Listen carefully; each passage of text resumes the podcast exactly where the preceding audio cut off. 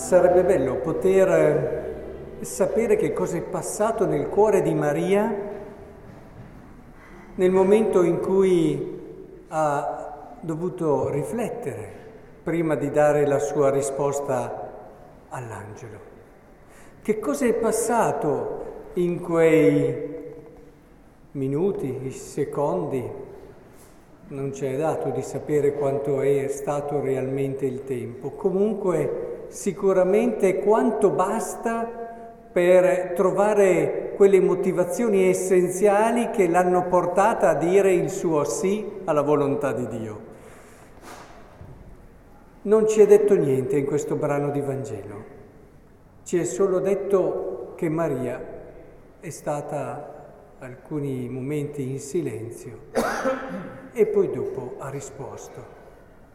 Però, come succede spesso nel Vangelo e nella parola di Dio, ma anche nell'esperienza dell'uomo, direi, ci sono poi altri momenti nei quali, chiaramente vicini, il, di solito vicini, nei quali si rivela quello che in un qualche modo la persona ha vissuto. E allora questo momento c'è anche per Maria. Quindi noi possiamo, grazie a Maria, sapere che cosa ha pensato Maria in quegli istanti e in quei momenti prima di dire il suo grande sì. Ed è importante sapere questo, perché diventa per noi una chiave che ci permette di avere quell'atteggiamento giusto che ci prepara alle grandi domande che Dio farà nella nostra vita, domande che sono sempre miste a promessa. Dio non chiede mai senza farti anche una promessa, e essere pronti a rispondere il nostro sì. Allora, cos'è che ha pensato la Madonna in questi secondi, minuti? La Madonna ce lo dice nel Magnificat. Magnificat avviene poco dopo, perché Maria subito dopo parte, si dice, per andare dalla cugina Elisabetta. E in quelle parole del Magnificat ci fa entrare in quel mistero che la pervada del Magnificat non lo si improvvisa. Il Magnificat è il frutto di un modo di essere, uno stile che ha caratterizzato la vita della Madonna e la caratterizzava, e la caratterizzava. Semplicemente dopo l'Annunciazione ha dato una specificità più particolare. A che cosa? A questo dire grazie. Il Magnificat è il riassunto un po' dell'atteggiamento cristiano fondamentale. Un cristiano che cos'è che è? È una persona che riconosce tutto quello che Dio ha fatto nella sua vita e, partendo da questo riconoscere, comincia a vivere la sua vita e le sue scelte come un grazie. È importante capire questo, perché il cristiano è fondamentalmente una persona che con le sue scelte, anche con i suoi sacrifici, ringrazia Dio. E non, il cristiano non è uno che deve diventare una brava persona perché deve essere onesto, perché dopo si sente magari anche bravo. No, è una persona che si rende conto, a differenza purtroppo di tante altre persone che non se ne rendono conto, di quanto Dio è entrato nella sua vita, di quanto Dio l'ha riempita del suo amore, delle sue attenzioni, della sua elezione, della sua predilezione. Io direi che la principale attività che deve fare il cristiano non è prima di tutto impegnarsi a essere una brava persona, ma è rendersi conto e fare tutto quello che serve per rendersi conto di quanto Dio ha fatto per lui, quanto Dio ha fatto per noi. E allora eh, noi ci impegniamo e facciamo le buone opere per aprire la nostra mente e il nostro cuore e renderci conto di quanto Dio ci ha amato, perché più buone opere fai, se le fai con lo spirito giusto, più ti rendi conto di quanto Dio ti ha amato. Più preghi, più ti rendi conto di quanto Dio ti ama. Ecco, la Madonna in questi momenti ha riempito il suo cuore di tutto quello che conosceva della scrittura che gli avevano raccontato e che adesso in fondo l'angelo gli confermava dell'amore che il Signore aveva per il suo popolo. Alla fine Dio non si è dimenticato, alla fine Dio ha mantenuto fede alle sue promesse e in particolare all'amore che ha avuto per lei in questa predilezione.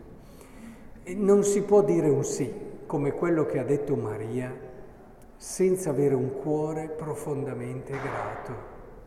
E il segreto è questo: se tante volte noi non siamo così pronti a dire il sì alla volontà di Dio, e tutta la liturgia di oggi eh, ci ricorda il valore dell'essere pronti a rispondere sì alla volontà di Dio, è perché non abbiamo a sufficienza il cuore grato. Non abbiamo dato abbastanza tempo a renderci conto di quanto dobbiamo essere grati a Dio. Magari ci diamo da fare, eccetera. L'impostazione corretta della nostra fede è, sì, datti da fare, impegnati, ma per riempire il tuo cuore di gratitudine.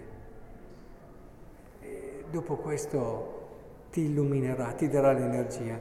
Arriva una croce nella nostra vita, una prova, una malattia, eccetera. Ma come fai a dire sia fatta la volontà di Dio?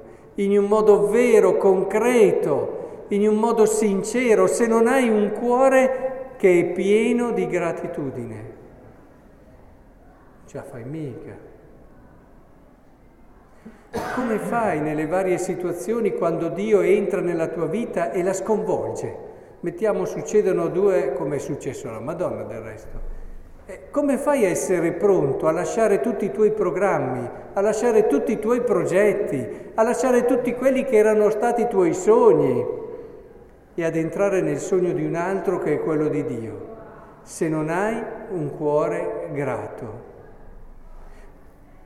Ci vai, magari ti adatti, ti rassegni un po', e ti trascini un po' in questa volontà di Dio, ma noi, il Signore non vuole della gente che si trascina nella sua volontà. Il Signore ama chi dona con gioia. E allora vorrei che oggi in questa, per noi, solennità così speciale, così bella, eh, vorrei che guardassimo davvero a lei, che oggi ci rivela uno dei suoi segreti. Ci sono tanti dei segreti della Madonna, ma uno, e questo non è neanche uno dei più piccoli, il suo segreto per essere stata pronta nel momento in cui Dio è entrata nella sua vita, per avere seguito, e, ed è molto bello. Sapete come il nome dell'unità pastorale è Cuore Immacolato di Maria. E perché è stato scelto questo nome? Perché tra le poche cose che la Bibbia ci dice, il Vangelo ci dice, ci dice che Maria meditava queste cose nel suo cuore. La Madonna in tutta la sua vita ha saputo fare tesoro di tutto quello che gli accadeva, portarlo nell'intimo del suo cuore e riconoscere l'amore di Dio e riempirlo di gratitudine. Perché se non l'avesse fatto, se non avesse in un qualche modo rivissuto questo Magnificat, che è un po' la sintesi di tutta la sua esistenza, ma non ce l'avrebbe mica fatta stare lì in piedi, ai piedi della croce. Ma come avrebbe fatto? Con quello spirito proprio di Maria. Ditemi voi, se siete madri, come avrebbe fatto? E allora prendiamo esempio da lei, così anche per entrare sempre di più nello spirito anche di questo nuovo nome che ci deve accompagnare e guidare nella nostra avventura di fede. Chiediamo la grazia alla Madonna di non perdere neanche un istante, di imparare da lei a meditare nel nostro cuore tutto ciò che accade, e grazie a questo riflettere possiamo come estrarre, come un nettare, che è il motivo di ringraziamento per Dio. Eh?